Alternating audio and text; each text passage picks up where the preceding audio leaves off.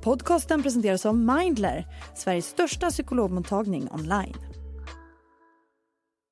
Det är torsdagen den 21 december.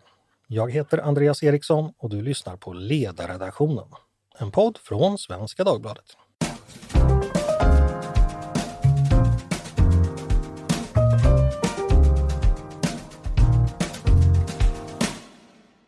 Varmt välkomna till oss så här alldeles före jul.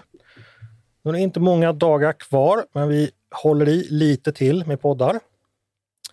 Och idag ska vi prata om det här.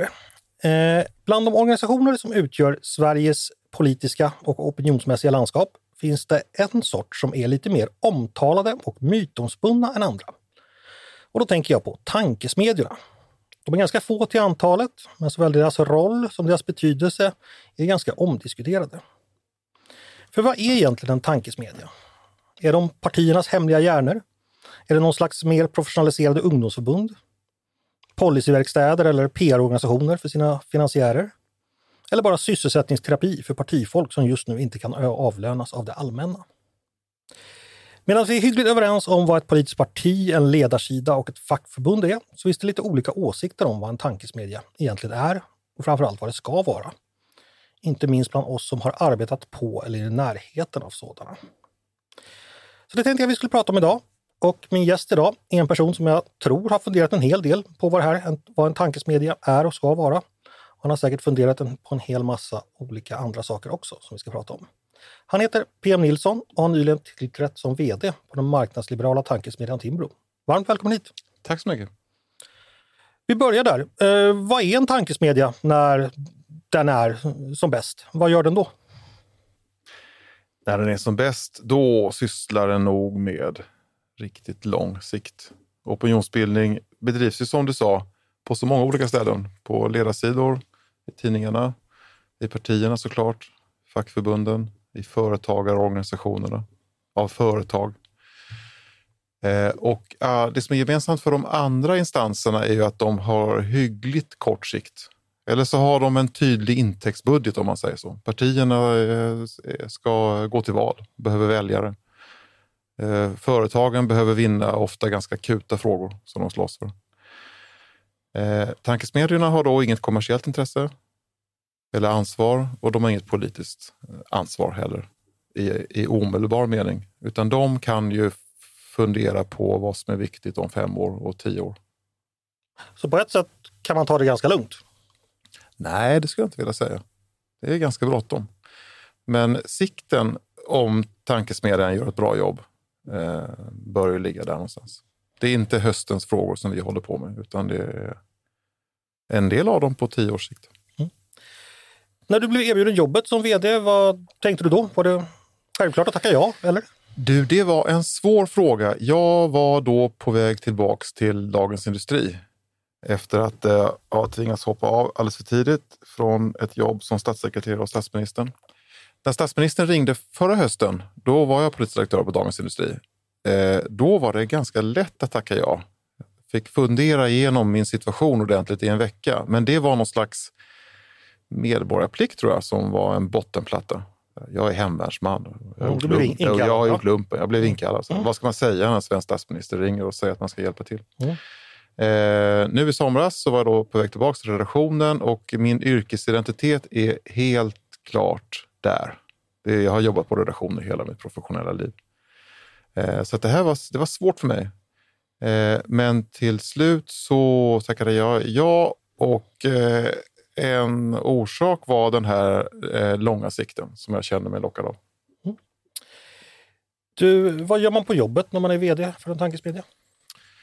Det, Timbro är så pass stort och eh, har så många medarbetare så att eh, jag har jobbat som vd i fyra veckor. Jag tycker att det i hög grad handlar om att eh, serva andra som är där. Sen kan ju vdn vara en egen röst och sätta ut en egen riktning, men det är så komplext, verksamheten på Timbro och innehåller så mycket. Så att, jag tycker att mitt jobb i hög grad handlar om att odla andra och få andras verksamheter att fungera. Okej, så vara en verksamhetsledare helt enkelt? Ja, tycker jag. Okej. Eh, det här är ju lite en intressant fråga för att eh, olika Timbro-vd har ju, tror jag, haft lite olika inställning där. Jag tror den vanligaste är det du beskriver, att man är en örtagårdsmästare som rensar i rabatten och låter andra växa. Andra kanske också har sett att de vill själva vara en röst och inta eh, ett ledarskap även opinionsmässigt. Va, vad tänker du om du får avvägning däremellan? Eh, på daglig basis som man säger, då handlar det i hög grad om att vara örtagårdsmästare. Sen är det klart att vdn eh, är efterfrågad. Eh, så att eh, om vi blir tillfrågade att vara med i Agenda eller vara med i Svenska Dagbladets ledarpodd eller i Aktuellt eller sådär. Det är lätt hänt att vdn tar den rollen och då blir man ju röst. Sen är det klart att jag också kan staka ut ämnen och riktningar och sådär som jag tycker är viktigt. Men, men man är ju på ett sånt ställe som Timbro så är du ju liksom inte en hela handen vd.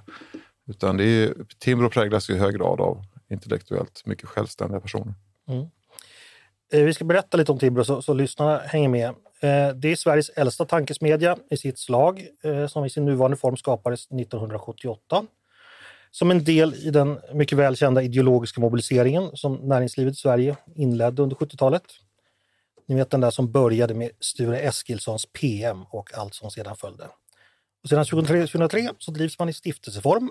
Eh, Timbro är idag, man kan säga, namnet på den verksamheten utåt. Eh, pengarna ligger i något som heter Stiftelsen Fritt Näringsliv. Som då skapades just 2003 av en stor donation från Svenskt Näringsliv. Och Timbro fyller alltså 45 år i år och genom åren har massor med människor i och kring de borgerliga partierna varit knutna till tankesmedjan på olika sätt. Däribland undertecknad. Eh, så för oss som jobbar här på ledarredaktionen och i våra poddar så är Timbro ett namn som är välbekant och det snurrar ofta förbi. Men det kanske inte är alldeles välbekant för er som lyssnar. Men nu vet ni lite mer om det. PM, du var tio år när Timbro grundades. När hörde du talas om Timbro för första gången? Minns du det? Hmm. Alltså, eh, min eh, pappa, kemilärare i Lund, adjunkt, eh, var en av många som övergav Dagens Nyheter under Olof Lagerkrans då tidningen driftade och det grövsta till vänster. Så vi hade Svenska Dagbladet hemma i detta lärarhem. Eh, och eh, på Svenskans ledarsida som jag kom att läsa, säg någon gång i högstadiet, så var ju Timbro en ständig återkommande referenspunkt. Så det var med all säkerhet där som jag stötte på Timbro. Say hello to a new era of mental health care. Cerebral is here to help you achieve your mental wellness goals with professional therapy and medication management support. 100% online. You'll experience the all new Cerebral Way, an innovative approach to mental wellness designed around you. You'll get a personalized treatment plan from a therapist, prescriber, or both in a safe and judgment free space. Your cerebral therapist or prescriber will outline a customized plan with clear milestones along the way so you can get to feeling your best. With Cerebral, you're not alone in your mental health journey. We're here to empower you to live a fulfilling life. So take that first step towards a brighter future and sign up today at cerebral.com slash podcast and use code ACasts to get 15% off your first month. Offer only valid on monthly plans. Other exclusions may apply. Offer ends July 31st, 2024. See site for details. När du sa det här med att du främst vill vara, vara, vara, vara trädgårdsmästaren. Jag tänkte, du har ju jobbat som chef tidigare på två ledarredaktioner. Är det roller eh, och, och sysselsättningar som påminner om det du ska göra på Timbro eller kommer du tänka annorlunda? Eh, jag tycker de är lite lika varandra, men ledarsidorna är mer beroende av en dag för dag-linje. Annars blir de för lika kultursidorna. Ledarsidorna kan ju inte vara en anslagstavla för medarbetarna bara, utan det bör vara, jag tycker i alla fall att ledarsidorna bör driva tydliga hållningar. Eh, så att läsarna känner igen sig. Varför står detta på Dagens Industris ledarsida? Och, eh, det, det, bör finnas liksom en grundplatta som förklarar det. Jag menar din, och där, din egen roll? Och, ja, och, och, men, och som jag har kört mina ledarredaktioner så eh, behöver jag inte hålla med om allting som chef. Jag måste stå ut med det. Mm. Men jag behöver inte hålla med om det. Och, eh, och det, jag tycker den hållningen har fungerat mycket bra. Eh, därför att eh, chefen kan ju ha fel, kan vara dåligt inläst, kan ha en dålig dag. Och man blir lätt förtryckande som politisk redaktör om man avkräver att man ska hålla med sina medarbetare i allting. Mm. och på Eh, timbro så tycker jag också att det ska finnas en bottenplatta. Den definieras eh, i vid mening av att alla som jobbar där är besjälade av olika aspekter av frihet. Eh, men det är svårt för Timbro att ha liksom en linje som alla håller med om. Det finns så mycket synpunkter och så mycket eh, kloka människor och eh, de är ju verkligen inte eniga om allting. Okej, så det är en likhet mellan ledarsidan och Timbro tänker du? Ja, på så vis att det bör finnas en, det, det bör finnas en resonansbotten på både ledarsidan och på tankesmedjan som gör att man som utanförstående fattar varför det kommer just därifrån. Mm. Eh, men jag som eh, polisredaktör eller som vd kan ju inte diktera fram allting. Jag tänker som polisredaktör skriver man ju mycket, ofta den som skriver, mm. en, en, en av dem skriver mest på sidan. Om du jämför där hur mycket du kommer synas utåt, för, ja, nu är det inte samma forum så det är svårt att jämföra, men om du ändå försöker göra den jämförelsen. Hur mycket kommer det du skriva huvudledarna på Timbro så att säga? Jag, jag är ju i hög grad en skrivande person. Att, att, skriva är ett sätt för mig att tänka och har varit det i många decennier. Så jag kommer fortsätta skriva. Mm. Eh, jag har kvar eh, en roll i, i DI. Eh, jag skriver där varje torsdag som krönikör på deras ledarsida. Och sen så kommer jag skriva i våra egna publikationer. Hur tror du omvärlden kommer märka att det är du och inte Benjamin Dosa som då nu precis eh, har företrätt dig som kommer vara vd på Timbro? Jag hoppas att omvärlden kommer att känna igen Timbro eh, som en beständig linje med start 1978 och framåt. Eh, vem så man ska inte märka någon skillnad? Ja, vi är olika personer. Eh, jag kommer från en redaktion. Eh, han kom direkt från ungdomsförbundet. Ehm, jag har jobbat som eh, journalist hela mitt liv. Eh, han eh, var i hög grad en mycket effektiv och vital politiker som ungdomsförbundsordförande. Så på så vis så kanske det kommer märkas att vi är olika som personer och olika referenspunkter och bakgrunder och sådär. Men, hur, men, hur kommer men, för, men, för, men, men för, mig, för mig så är det viktigt att Timbro är Timbro. Eh, och det är viktigt att det är många, att det är många röster som, som, ha, som syns eh, i Timbro-sammanhang och som upplevs, som upplevs som relevanta och intressanta. Jo, men jag förstår fortfarande inte. Eh, jag förstår att det är olika förutsättningar för ni kommer från olika platser, och sådär, men, men, men hur tror du att det kommer påverka hur omgivningen ser på Timbro?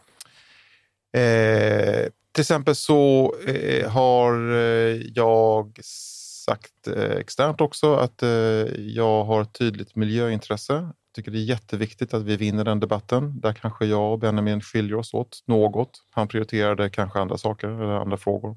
Det här är en fråga som jag eh, vill prioritera framåt. Jag tror att det är existentiellt för de liberala krafterna i ett sådant land som Sverige med den typen av ekonomi som vi har.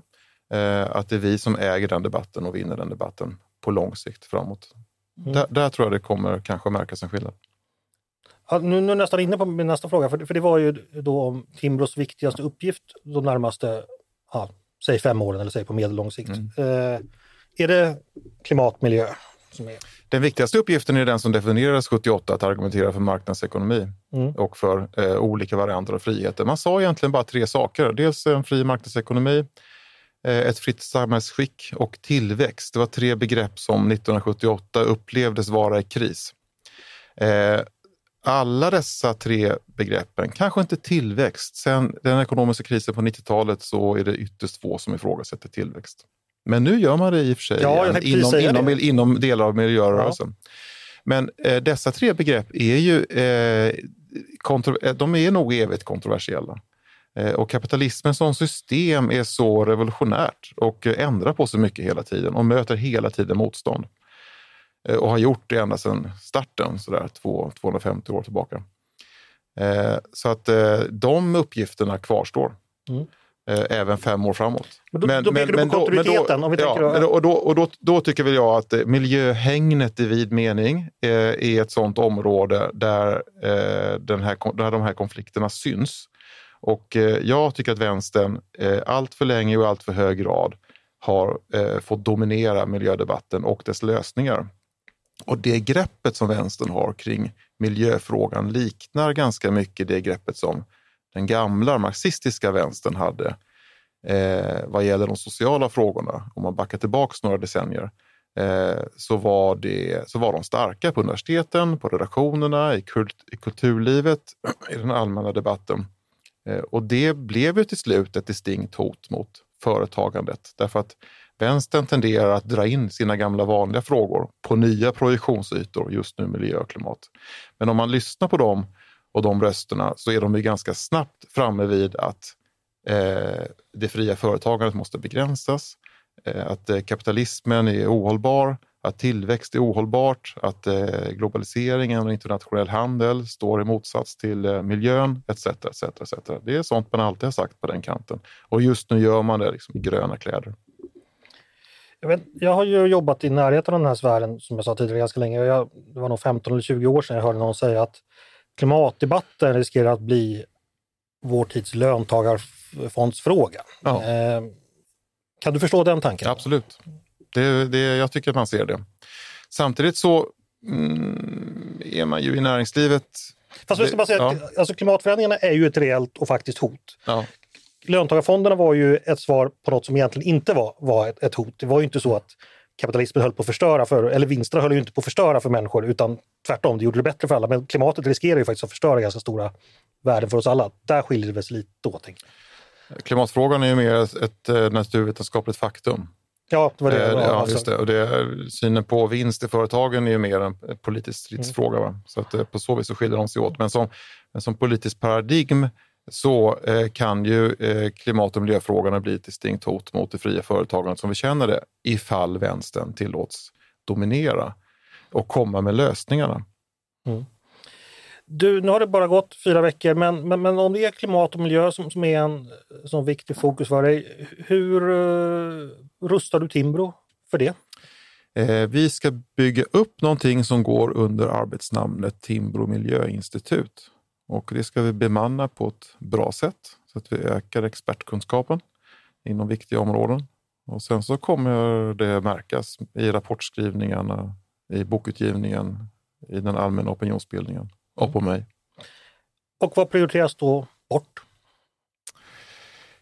Eh, ja, vi har till exempel lagt ner det som hette eh, Näringslivets medieservice. Det var en ganska stor del av Timbro som jag tog beslut om under min första vecka att lägga ner. Vad, vad gjorde de? De sysslade i hög grad med eh, mediebearbetning kan man säga. Det var ett initiativ som kom från Svenskt Näringsliv från början och som sen har huserat hos oss på Timbro de sista åren. Att typ så- Högt, högt, högt professionella människor gjorde ett utmärkt arbete. Eh, ett viktigt projekt, men viktiga projekt har ett slut och de har hållit på i tio år. Men mediebearbetning, typ som PR-konsulter sitter och ringer runt till journalister eller, hur, vad gick det till? Ja, påminna eh, redaktionerna om för näringslivet viktiga frågor på daglig basis. Eh, vi ska prata lite mer just det här tankar kring tankesmedjor och ni som lyssnar tycker kanske att varför är det här eh, så viktigt? Men, men försök hänga med för det, det här är faktiskt intressant för det finns väldigt mycket olika, på flera olika dimensioner finns det olika syn på vad Timbro och andra tankesmedjor ska vara. Och en sak, du har redan varit inne på det här då, men, men det, som jag upplever det finns det två idéer om Timbro där eh, ingen är nödvändigtvis renodlat åt ena hållet, men man är mer eller mindre att vissa tycker att Timbro ska vara mycket ideologiska, man ska prata breda frågor, som du är inne på, långsiktiga frågor. Alltså ett sorts närmast, man skulle kunna jämföra det med en säkerhetspolitik snarast. Medan andra ser att Timbro borde få gå in i mer eller mindre akut diplomati, ibland nästan krig, alltså enskilda sakfrågor som man ska påverka. Är det en dimension som du tycker är relevant att tänka i och vad landar du i så fall där? Finns det en motsättning så att säga eller kommer allting naturligt samtidigt? Jag tycker det är en intressant fråga. Eh, jag kommer då från en eh, dagstidning, eller jag, jag har jobbat på dagstidning i, i hela mitt liv. Expressen först och sen eh, Dagens Industri. Så att jag har ju eh, den dagliga nyhetspulsen i mig. Mm. Eh, och det märks ju på mig när jag pratar med min, med min tankesmedja. Eh, så, att eh, vi De är har, lite slöa eller? Nej, men det, det, jag, har, jag har ett mer akut perspektiv på frågor. Så att eh, ja, är vi på det här, gör vi det här på daglig basis. Och där märker jag ju att det finns på kontoret en annan horisont och den behöver jag förstå och lära mig. Eh, men, så den här motsättningen tror jag alltid har funnits hos en tankesmedja. Och jag tycker verkligen att den långa sikten är det unika hos oss och det som från början gjorde att jag lockades av det här. Eh, men det är ju inte en nackdel för en tankesmedja att också vara aktuell. Men det, blir det en svår omställning tänker du? Att börja kanske inte hoppa på veckans ämne i media utan istället, ja, det är kanske viktigt att jag ändå ägnar mig åt, jag vet inte, föreläsa för ungdomspolitiker som om 20 år kommer bestämma i det klimatet. Ja, jag, jag tycker det är förtjusande att få göra det eh, och eh, att få jobba med den sikten också. Men, eh, min, min instinkt är ju ofta att om det händer någonting stort mm. som är relevant för våra frågor så tycker jag att det är relevant även för Timbro och att vi snabbt ska visa. Så det är den här gamla ledarredaktören som ja. eh, vill, vill, göra sig gällande. Men, men, men du beskriver men, att du ändå har en omställning men, på gång. Men det, men, det är, men det är två stycken dimensioner som, som, eh, som ja, jag, tror att de, jag tror att de mår bra av att finnas bredvid varandra. Eh, både det dagsaktuella och eh, det mer långsiktiga. Och det har väl alltid varit så på Timbro, eller hur? Timbro har ju varit en dagsaktuell aktör också. I, I praktiken i, har man ju ofta landat i, hö, I hög grad under mm. Benjamin. Eh, och även tidigare. Eh, och om det uppstår eh, akuta frågor som är liksom distinkt viktiga för våra långsiktiga frågor, då är det klart att vi ska vara med i dem. Mm. Ja, I praktiken ska jag väl säga att Timbro alltid har landat i en kompromiss, viktad åt lite olika håll. Då, men, men ja. det har väl gått också lite fram och tillbaka. Eh, nästa fråga som jag vet eh, diskuteras ganska mycket, det gäller ju bredden. Eh, och då finns det ju då, om vi på samma sätt renodlar idealtyperna där, dels att man ska då vara ideologiskt väldigt stringent, man ska utgå från marknadsliberalismen i sin, eh, ja, som det står i de gamla böckerna helt enkelt. Och andra ser att ja, marknadsliberalism kan se ut på olika sätt, det kan blandas upp i andra ideologier. Människor som kommer från olika partier kan, kan ha, ha, eh, liberala instinkter också, så att där kan man vara ganska bred. Och, och då, där skulle jag säga att Timbro ofta har laddat i den här breda kyrkan, oftast i alla fall. Men, men det har ändå funnits många som har velat ja, slänga ut de konservativa och socialliberalerna mer eller mindre. Vad, vad, tänker du om det? Är det en relevant dimension för dig, dimension för dig att tänka i eller hur, hur funderar du där? Mm, ja, jag gillar nog den breda kyrkan. Jag är mycket intresserad av jag är mycket mer intresserad av konvertiter än av kättar om du förstår. Mm. Så du vill inte bränna folk på bål då? Alltså? Nej. Men, men, men så här, kan det bli för brett då? Det... Ja, i så mening att det blir för... Alltså, vilka synpunkter som helst ryms ju inte in, inom Timbros ram. Jag tycker att man ska, man ska för, på samma sätt som man förstår varför Dagens Industris ledarsida eller Svenska Dagbladets ledarsida kämpar för vissa eh, eh, perspektiv eller liksom återkommer till frågor och sådär, eh, så bör man känna igen eh, varför Timbro eh, sysslar med det här just nu. Så det måste bottna någonstans i de här tre värdeorden som sattes 78. Mm. Ett fritt näringsliv, ett fritt samhällsskick och tillväxt. Hej, jag Ryan Reynolds. Recently, I asked Mint Mobiles legal team if big wireless companies are allowed to raise prices due to inflation. They said yes. And then when I asked if raising prices technically violates those onerous two-year contracts, they said, what the f*** are you talking about, you insane Hollywood ass?" So to recap, we're cutting the price of Mint Unlimited from $30 a month to just $15 a month. Give it a try at mintmobile.com slash switch. $45 up front for three months plus taxes and fees. Promo for new customers for limited time. Unlimited more than 40 gigabytes per month. Slows. Full terms at mintmobile.com. Och det här ordet marknadsliberal då som jag tror Timbro valde att lyfta fram mer, jag tror det var sex, sju år sedan under en annan Timbrochef. Eh, vad, vad, betyder det för dig? Är det de där tre orden eller ligger det ja, annat i det? I, konkret betyder ju det eh, fritt företagande, eh, fria marknader, fria farleder ute på världshaven. Eh, sen i filosofisk mening så kan man väl säga att eh, marknadsliberalismen tycker att samhället ska, bör förverkliga sig på marknaden mer än inom politiken. Mm. Um, och att man tycker att de mekanismerna som understöder det självförverkligandet är jätteviktiga, eh, vitala. Eh, jag tycker det är så här, Dagens Industri rakt upp i dagen. Alltså, in, inom, på DI tycker man att det som händer ute i företagen är så spännande och så viktigt och så avgörande. Eh, och så tittar man på politiken och tycker att det händer inte så mycket som är så viktigt. Så det är väl en så typisk marknadsliberal inställning. Okej, så, så, så DI-blicken på världen, den är marknadsliberal? Ja, det tycker jag att den är.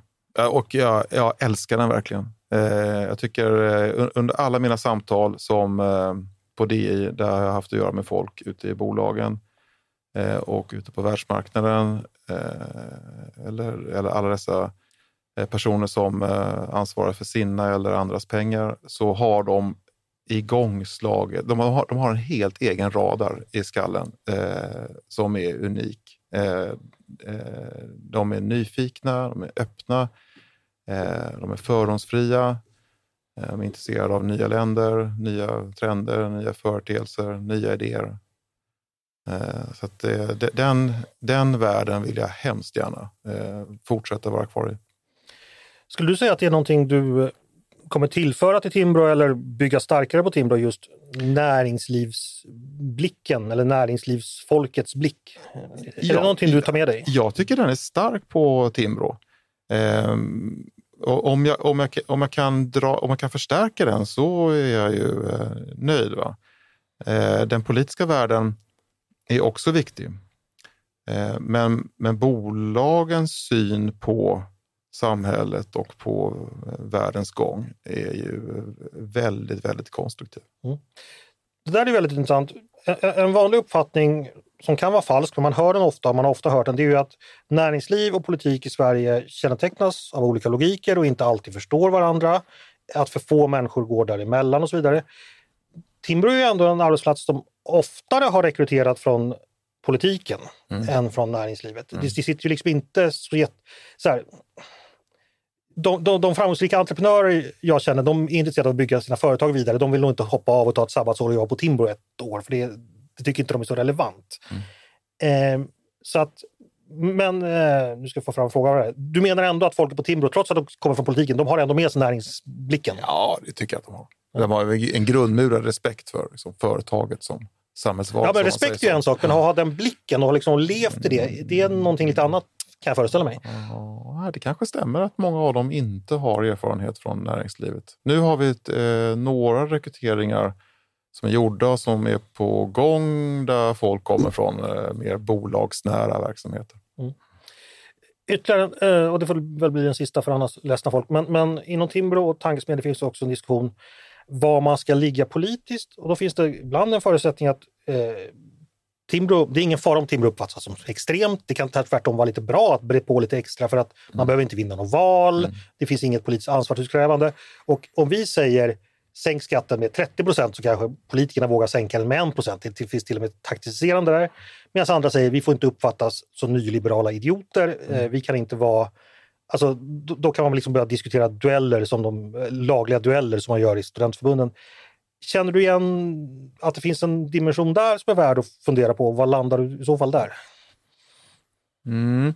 Eh, jag tycker att man kan verkligen ta ut svängarna, men det måste vara relevant och intressant. Man kan liksom inte sätta ut eh, pinnen långt, långt ut i kanten utan att det finns en tanke med det. Alltså själva provokationen är jag inte särskilt road av. Nej. Eh, men det är klart att man kan tänka sig ett förslag som eh, eller en rapport som ifrågasätter, vad ska vi säga, eh, behöver vi riksbanker egentligen? Behöver vi en centralbank? Kan inte marknaden sköta räntan på egen hand? Jo, det kan den ju. Eller sköta penningmängden eller allting annat som central. Vi så, alltså den här typen av föreställningar som vi tar för givet. Mm. Jag själv tycker att det verkar vara en poäng med, det verkar finnas en poäng med att ha en centralbank. Eh, men eh, den typen av ståndpunkter och synpunkter om de är intressanta och relevanta och föder ett resonemang som är, är intresseväckande, det är klart vi kan ha dem. Okej, det låter mig som ja, ibland så är det okej. Absolut. Du, då ska vi prata bara lite kort om politiska frågor. Eh, vi på Svenskan, eh, inte den här redaktionen men en, några av våra kollegor, de publicerade tidigare i december en intervju med dig. Eh, den handlar om mycket, men det handlar bland annat om förbud, vilket också blev rubben som sattes uppmana Kristersson att införa fler förbud. Vad tänkte du när du läste den, Ruben? Ja, det är viktigt med bra, spetsiga rubriker i papperstidningar. Mm. Det, här, Men kände var, du att det, det här var väl ett exempel på det. Kände du så här att nu får jag skicka fram mitt budskap ordentligt? Eh, så här, jag tycker att borgerligheten ska, själva, ska känna eh, självförtroende i att eh, miljöförbudet är ett instrument som de också kan använda och föreslå. Eh, det här var ett långt resonemang om effektiv luftvård och det har slående ofta handlat om förbud. Ett eh, exempel är till exempel förbjud, förbudet mot att eh, blya bensin. Det kom i USA först och sen till slut så kom det i Sverige 95 tror jag. Lång, lång, lång resa eh, dit. I efterhand tycker alla att det är självklart att man äntligen eh, gjorde sig av med eh, det här giftet. Eh, förbudet mot freoner, eh, gränsvärden för eh, Eh, eh, utsläpp från fordon. Det är, ju, man, det är förbjudet att sälja fordon på den europeiska och nordamerikanska marknaden som överstiger etc. etc. Eh, och det, det, det, jag har upplevt när jag har sysslat med de här frågorna på DI är att, är att industrin eh, ofta är sådär lite motsträviga, men sen när förbudet väl kommer så reagerar de blixtsnabbt med att ta fram ersättningsprodukter eller reningstekniker. Gång på gång på gång så har man visat att det visst går. Man behöver inte ha bly i bensinen.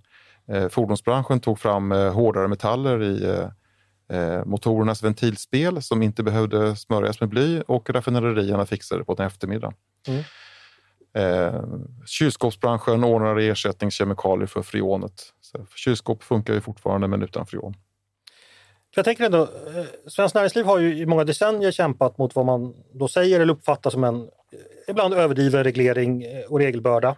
Till exempel när det gäller miljötillstånd och miljöfrågor och sådär. Så hur landar din efterlysning av fler förbud i det sammanhanget? Ja, men det där tycker jag är en annan sak. Jag tycker att Svenskt Näringsliv har helt rätt i dessa synpunkter. Att det är, eh, tillståndsprocessen är alldeles för krångliga. Eh, man tar hänsyn till eh, ganska eh, oviktiga saker. Eh, det jag pratade om i den här intervjun var eh, Eh, hur ska man sköta eh, en allmänning som lufthavet på ett effektivt sätt? Eh, kan man lösa det med, eh, med äganderätt? Nej, det går ju inte eftersom luftmassorna flyttar på sig. Fenomenet kallas vind. Kan man lösa det med skatt? Ja, i vissa fall kanske, men skatt är ett otydligt instrument och eh, ifall utsläppen är farliga och direkt giftiga så är det ju i längden stötande att betala för sina utsläpp. Vi skulle aldrig resonera så i efterhand vad gäller kvicksilver eller PCB eller DDT eller bly eller freoner. Det anses bisarrt liksom att betala för att släppa ut detta. Eh, och då tycker jag att man även från borgerligt håll ska känna trygghet i att det här instrumentet även är deras. Mm. Som det blev nu var ju den nytillträdda vdn på, på Tankesmedjan Timbro, där du själv beskriver att man är besjälad av frihet, eh, hamnade under rubriken då där budskapet var fler förbud. Eh, var det så lyckat? Jag tycker att eh, fri och ren luft definitivt är en frihetsfråga. Särskilt i städer. Det är ju hemskt ifall man har förbränningar av olika slag som skitar ner eh, luften så till den grad att den faktiskt är farlig att andas. Det är en av de viktigaste frihetsfrågorna vi har. Så, så ibland får man eh, förbjuda och, fram frihet helt enkelt? Ibland får man eh, använda eh, regler, standarder, förbud för att ta ansvar för allmänningar.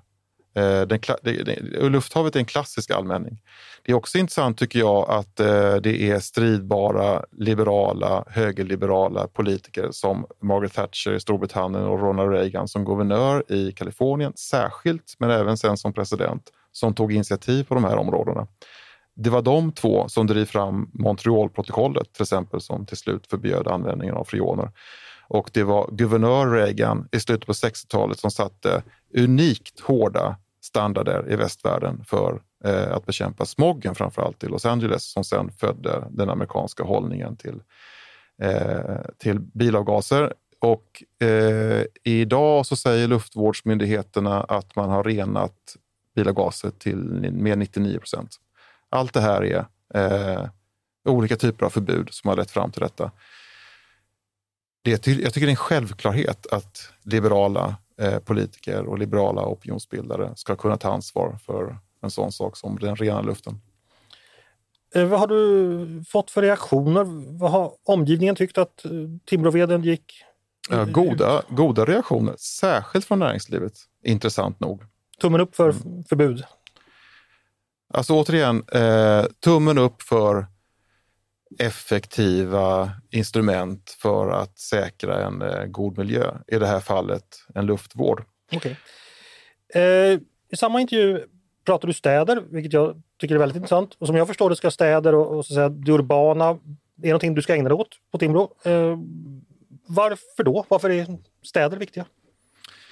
Eh, ja, det är ju där mänskligheten bor och eh, verkar i hög grad. Bo där ännu mer. Alltså, det är ju, den, den enskilt viktigaste trenden i världen är att folk flyttar till stan. Och eh, hur städerna utvecklas och hur städerna sköter sina flöden av olika slag eh, är ju till slut ändå den viktigaste miljöfrågan. Vi klarar ingenting av de stora miljöfrågorna om eh, vi inte utvecklar städerna på rätt sätt. Och det marknadsliberala svaret på hur städerna ska utvecklas, hur lyder det? Städerna är extremt beroende av våra frågor. Om man, eh, städerna är beroende av en eh, fri bostadsmarknad så man kan eh, flytta in och flytta ut. Städerna är beroende av en fri arbetsmarknad så att man kan få jobb. Städerna är beroende av generösa alkoholtillstånd så att man kan roa sig på ett sätt som man vill. Etc, etc. Hela den här miljön som vi kallar Nytorget i Stockholm är beroende av Timbros frihetsfrågor. Utan, den så skulle de, utan dem så skulle den inte finnas. Det skulle de bara veta, de som bor där. Ja, det skulle de veta. och städerna är beroende av en, eh, en rationell miljöpolitik så att det funkar att bo här och att det funkar att bo här med barn. Eh, mycket av det här handlar ju om eh, planering och planering som ibland kan innefatta förbud. Idag planerar vi städerna, det heter ju detaljplaner, eh, här ska det vara kvarterstad, här ska det vara småhusområde, här ska det vara park, här ska det byggas en tunnelbanelinje, här ska det byggas si och här ska det byggas så. Ehm, skulle vi inte kunna ha lite mer frihet? Där? Och få jo, själva? det tycker jag. Uh, här är, vi sitter i Stockholm nu. Det är för mig obegripligt att man inte tillåter mer bryggor ut med våra kajer, att man inte tillåter uh, bastuflottar, uh, att man inte tillåter fler uteserveringar uh, ut med de vackra kajerna i närheten av slottet. Eh, att man har synpunkter på höjd på hus därför att eh, de anses störa vattenspeglingen om kvällen.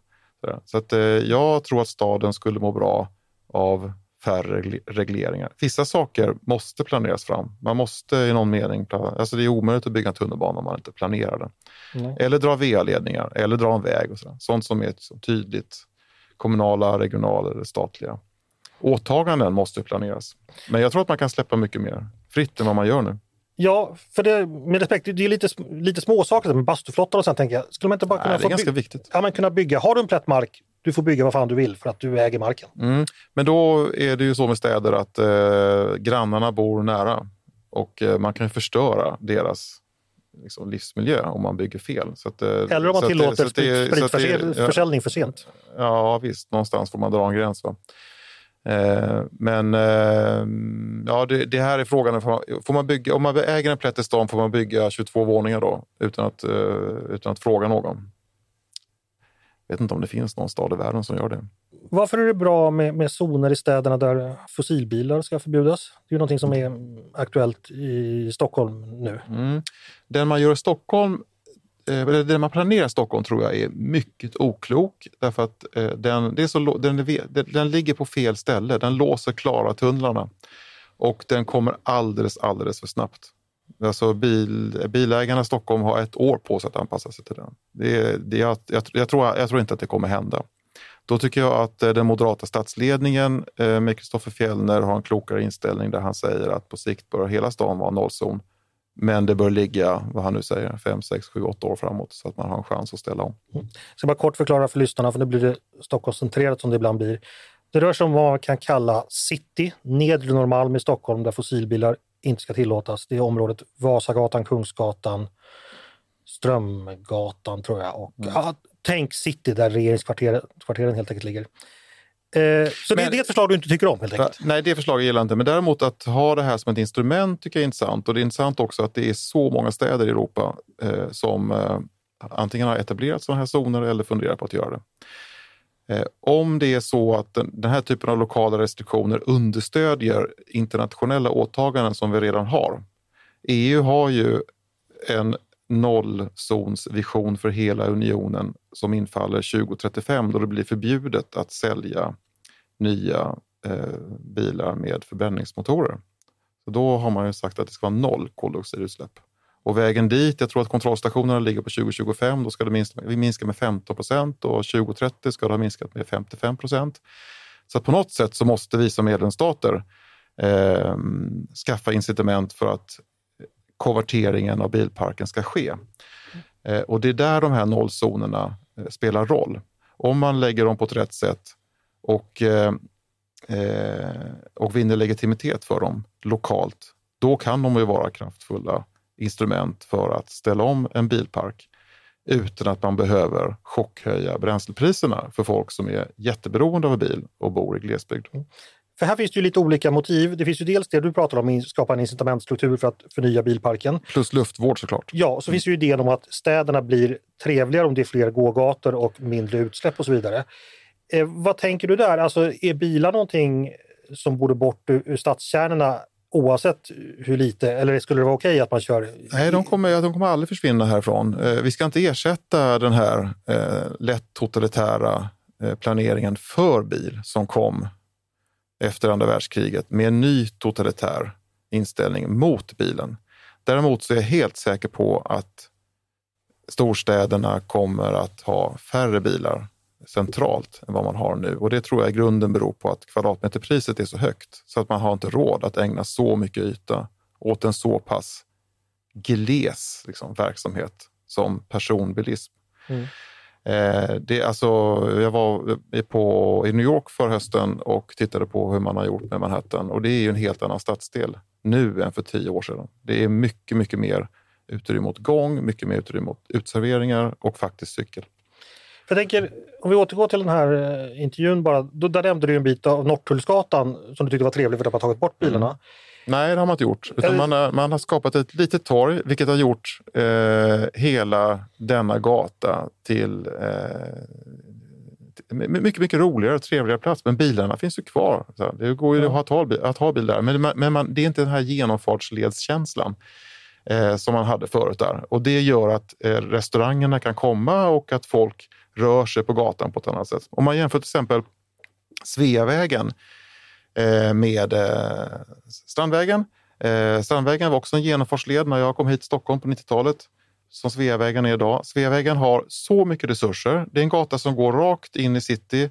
Det finns ett stort starkt universitet, Handelshögskolan. Det finns två stycken eh, starka tunnelbaneuppgångar. Bonnierförlagen är där, sossarna är där, ABF är där. Men Sveavägen har alltid varit en misslyckad gata för nöjeslivet i Stockholm och det beror ju på att det är en fyrfilig billed.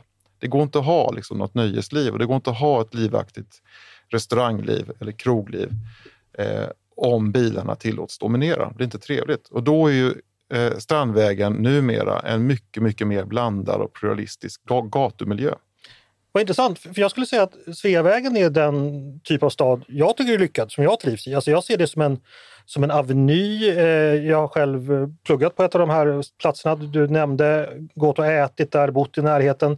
Och jag skulle ju snarare säga så att sådana gator är de som lever. Ska man jämföra exempelvis på Södermalm med den trafikerade Folkungagatan som sen övergår till Södermalmsallén som byggdes på 80-talet där det är inga bilar, totalt trafikseparerat, som är i princip helt dött. Jag tror knappt någon som aldrig varit i Stockholm, eller som är, som är kommit utanför Stockholm, ni vet inte ens att den här gatan existerar. För det är i princip en förortsgata mitt i Stockholm där man liksom har planerat bort folkliv, nöjesliv, just för att man tog bort bilarna. Tanken var att dra Folkungagatan ner ända till Ringvägen, men så blev det inte. Så där tänker vi olika verkar det som. Ja, det vet jag inte om man gör. Det låter ju väldigt oklokt. Om du tar Nybrogatan till exempel som är en eh, gågata i Stockholm sedan 15 eh, år tillbaka. Ja. Så, skulle man ju, ja, så skulle man ju aldrig få för sig att, eh, eh, att liksom dra in bilar där igen. Utan mm. det, är en, det är en lyckad gata. Så tycker jag det är ofta med gågatorna i stan. Eller Biblioteksgatan eller Arsenalsgatan. Det är ju heller inga typiska vänstermiljöer. Utan det är i hög grad högborgerliga miljöer. Sergelgatan ja. kan bedömas som lite vänster. Ja, den tycker jag är ganska förskräckligt vänster. Nej, men det är ju de här piazzerna man byggde ute i förorterna som skulle vara då, bara namnet är ju ett hån. Liksom. De står helt tomma idag liksom, i sina märkliga mönster. Det blev naturligtvis inga kaféer eller någonting där. Det blev det trafikseparerade, funktionsseparerade, ganska otrygga miljöerna. Mm. Eh. Jag, jag tycker inte man ska köra ut bilarna ur stan, men de ska inte ha den dominansen de har haft. Eh, och det finns ju numera ett bra exempel tycker jag internationellt på att man bygger för bil också, men de rör sig på ett annat sätt. De bränner inte fram i 50 knyck och hotar livet på andra typer av trafikslag. Du, jag älskar att prata städer men vi måste äh, avsluta det. Ni, ni, som lyssnar vet hur mycket jag, jag, tycker om det här men nu måste vi sy ihop äh, säcken. Jag får nästan bjuda in dig på en eh, stadsmiljöpodd i framtiden. Gärna, ta den gående. Precis. Eh, du, jag har några, några bara avslutande eh, läge, frågor. Eh, tänker du i termer av målgrupper när det gäller Timbro? Ja, i ett avseende så är ju ungdomarna jätteviktiga. Mm. Jätte, jätteviktiga. Vi har eh, tre stycken fina utbildningar, akademier, som vänder sig distinkt till ungdomar. Så det, är, ja, det är väl vår enskilt viktigaste målgrupp. I övrigt då, vanligt folk ute på, på, på stan som kanske inte är med i något parti men ändå är politiskt intresserat. Är man då intressant Ja, gärna det, absolut. Några andra målgrupper? Ja, det är de borgerliga partierna. Du, vi kan inte ha, ha en podd eh, så här i nådens år 2023 utan att nämna SD. Det, det är lag på det numera. Eh, hur klassificerar du SD i nuläget? Är man på väg att bli ett borgerligt parti? De, jag tror aldrig de kommer definiera sig som ett borgerligt parti. Nej, men det var din Så- definition. så- Ja, men det är ju de som äger definitionen. Jag tycker inte heller att de är ett borgerligt parti. De kommer inte från liksom, det ursprunget. Eh, men de eh, har många frågor gemensamt med de borgerliga partierna och i det här samarbetet så tycker jag att båda sidorna, om man säger, upptäcker att man har allt mer gemensamt. Hur viktigt var det att SD gick i marknadsliberal riktning? Jätteviktigt. Eh, SDs tillväxt är ju det viktigaste som har hänt i svensk politik på väldigt, väldigt länge. Det är ett parti som kommer från ingenstans och etablerar sig till ett stabilt 20 parti. Det har ju inte hänt sedan Socialdemokraterna gjorde entré. Eh, regeringen vann valet på att lösa kriminaliteten, få ordning på Sverige och bygga kärnkraft. Eh, inte så mycket på att eh, säkra framtida tillväxt. Det är i alla fall min bedömning. Mm. Hur är det att driva opinion i så här Timbros frågor i dagens politiska läge? Är det försvårar så att säga det dagdagspolitiska att de frågor ni tycker är viktiga kommer fram eller hur tänker du där? Jag gjorde en ganska omfattande resa under hösten och pratade med små, mellanstora och eh, stora bolag i olika delar, delar av landet och de delar ju regeringens prioritering. De säger brott eh, som fråga nummer ett. Att det också är en frihetsfråga som... Ja, absolut. Ja, och det är den viktigaste näringspolitiska frågan. Otvetydigt. Eh, lyxen med att driva en tankesmedja är ju att vi inte behöver vara med i frågor som har ett så eh, starkt liv som krim, krimfrågan har i Sverige just nu. Alla jobbar ju med den. Regeringen jobbar med den och oppositionen jobbar med den. Så. Utan vi kan ju syssla med frågor på lite längre sikt. Hur är relationen till Storgatan nu för tiden? Svenskt Näringsliv? Eh, den är mycket bra hoppas jag. Eh, det är vår finansiär, den enda. Eh, och vi har eh, viktiga personer i vår styrelse som eh, representerar Svenskt Näringsliv. Sista frågan. Hur länge planerar du att bli kvar ungefär? Jag ser det här som ett fyraårsprojekt. Mm, så ingen femårsplan. Ingen femårsplan. Stort tack PM Nilsson, nytillträdd VD på Timbro för att du gästade mig idag. Tack. Och stort och tack också till er som har lyssnat på Ledarredaktionen. En podd från Svenska Dagbladet. Ni är varmt välkomna att höra av er till redaktionen med tankar och synpunkter på det vi precis diskuterat. Eller om ni har idéer och förslag på det vi ska ta upp i framtiden. I båda fallen så är det bara att mejla till ledarsidan snabla svd.se. Jag lovar att läsa mejl hela julen. Dagens producent, han heter Jesper Sandström. Själv heter jag Andreas Eriksson och jag hoppas att vi hörs snart igen.